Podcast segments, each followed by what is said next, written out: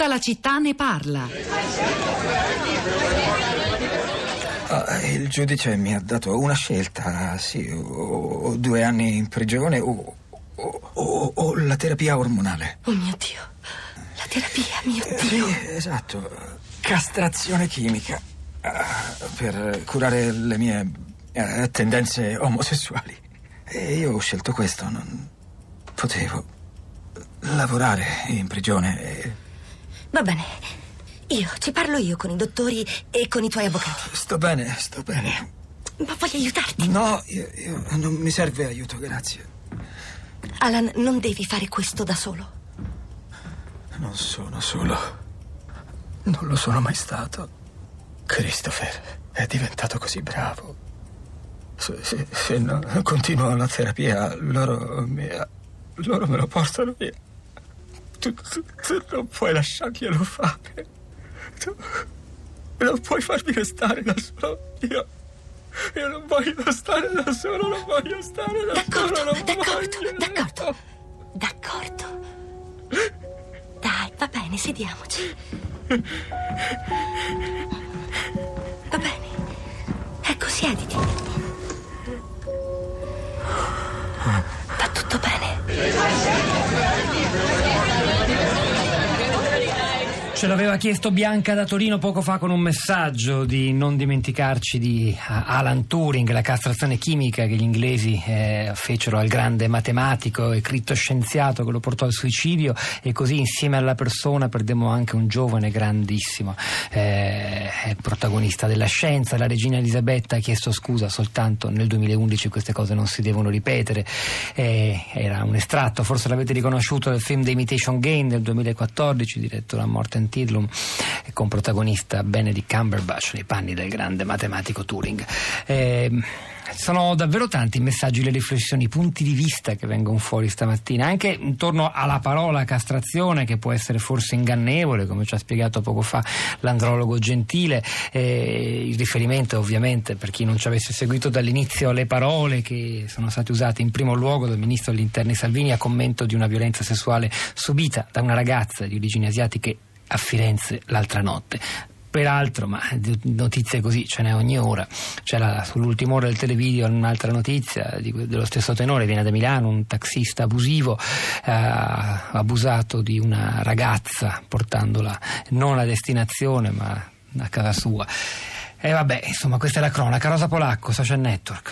Ciao Pietro, buongiorno a tutti. E stamattina sui social network, però parliamo soprattutto di Facebook. Oggi Twitter è meglio lasciarlo perdere, perché se uno mette una parola chiave di ricerca, un hashtag come castrazione chimica, vengono cose, insomma, che non vale neanche la pena di leggere. Invece su Facebook, sul nostro profilo della città di Radio 3, così come eravamo sorpresi dalla quantità del segno degli SMS di stamattina, sarei altrettanto sorpresa a leggere questi messaggi sui social network, perché sono direi tutti dalla stessa parte. Allora, tutti contrari, lo spiego chiaramente, contrari all'ipotesi e alla possibilità della castrazione chimica. Cinzia per esempio dice: il vero passo avanti è quello che si sta facendo, metterci in discussione, parlarne, generare una diffusione di idee che possa raggiungere la maggior parte delle persone. Stefania dice: pensare a prevenire mai, accorgersi che in giro ci sono uomini conciati a tal punto e aiutarli prima di tali azioni, almeno pensarci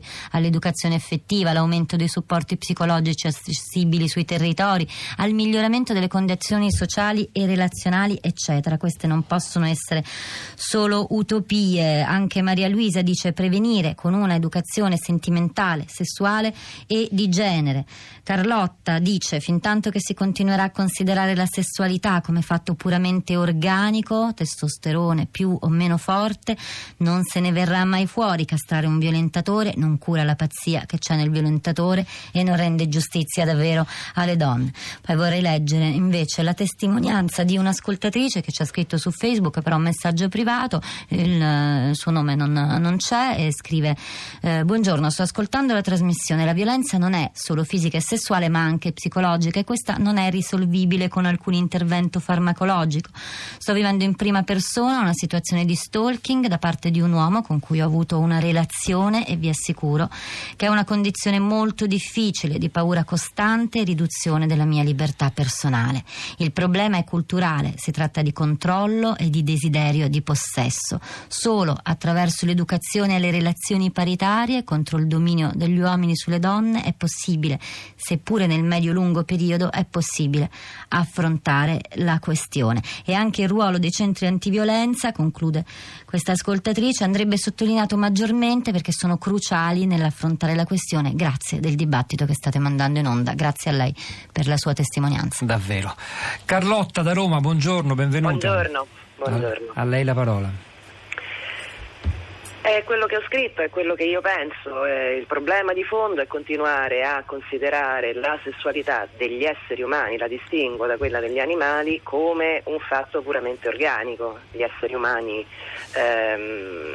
fanno l'amore, gli esseri umani si vivono il desiderio con un discorso di realtà umana, laddove c'è lo sviluppo di un'identità e c'è una realizzazione di un rapporto che vuole e dovrebbe essere sempre migliore, sempre più bello, che non distrugge l'identità dell'altro ma anzi la sviluppa. Il desiderio, quando è vissuto in questo modo, porta alla creazione, allo sviluppo dell'identità, diversamente da un rapporto puramente legato alla continuazione della specie che esiste tra gli animali. Gli animali si accoppiano quando c'è l'estro, quando sono fecondabili.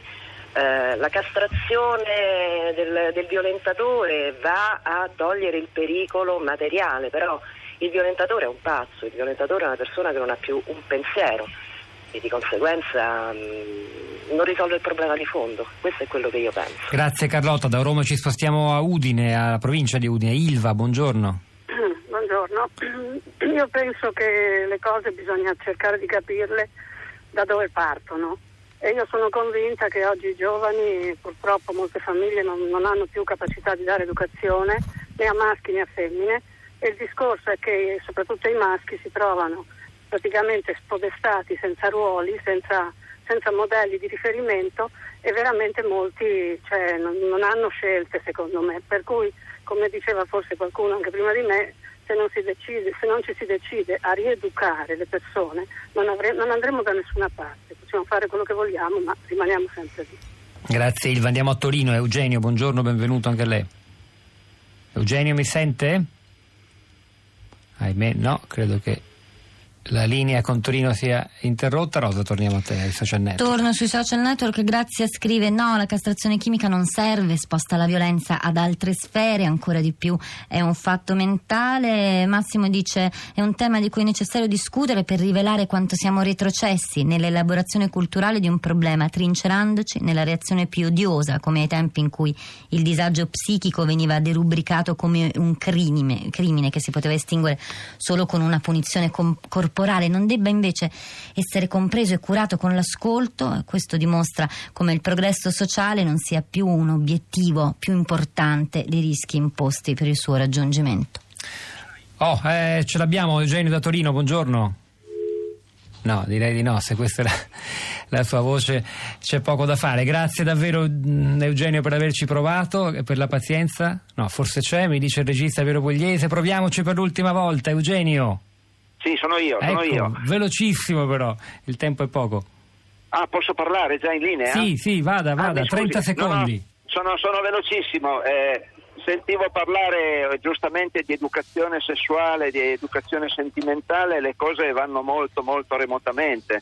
Noi veniamo educati, quando ancora siamo innocenti o quasi, alle gesta dei romani che rapirono le Sabine, per esempio, il termine ratto è edulcorato perché in inglese più correttamente si traduce rape, che vuol dire stupro.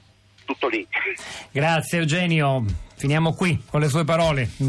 Hanno lavorato a questa puntata di Tutta la città ne parla Piero Pugliese alla regia, Massimiliano Capitoli nella parte tecnica, Pietro del Soldà e Rosa Polacco a questi microfoni, al di là del vetro Sara Sanzi, Cristina Faloci e la nostra curatrice Cristiana Castellotti. La linea passa a Roberto Zichitella per Radio Tremondo, ci risentiamo domattina alle 10.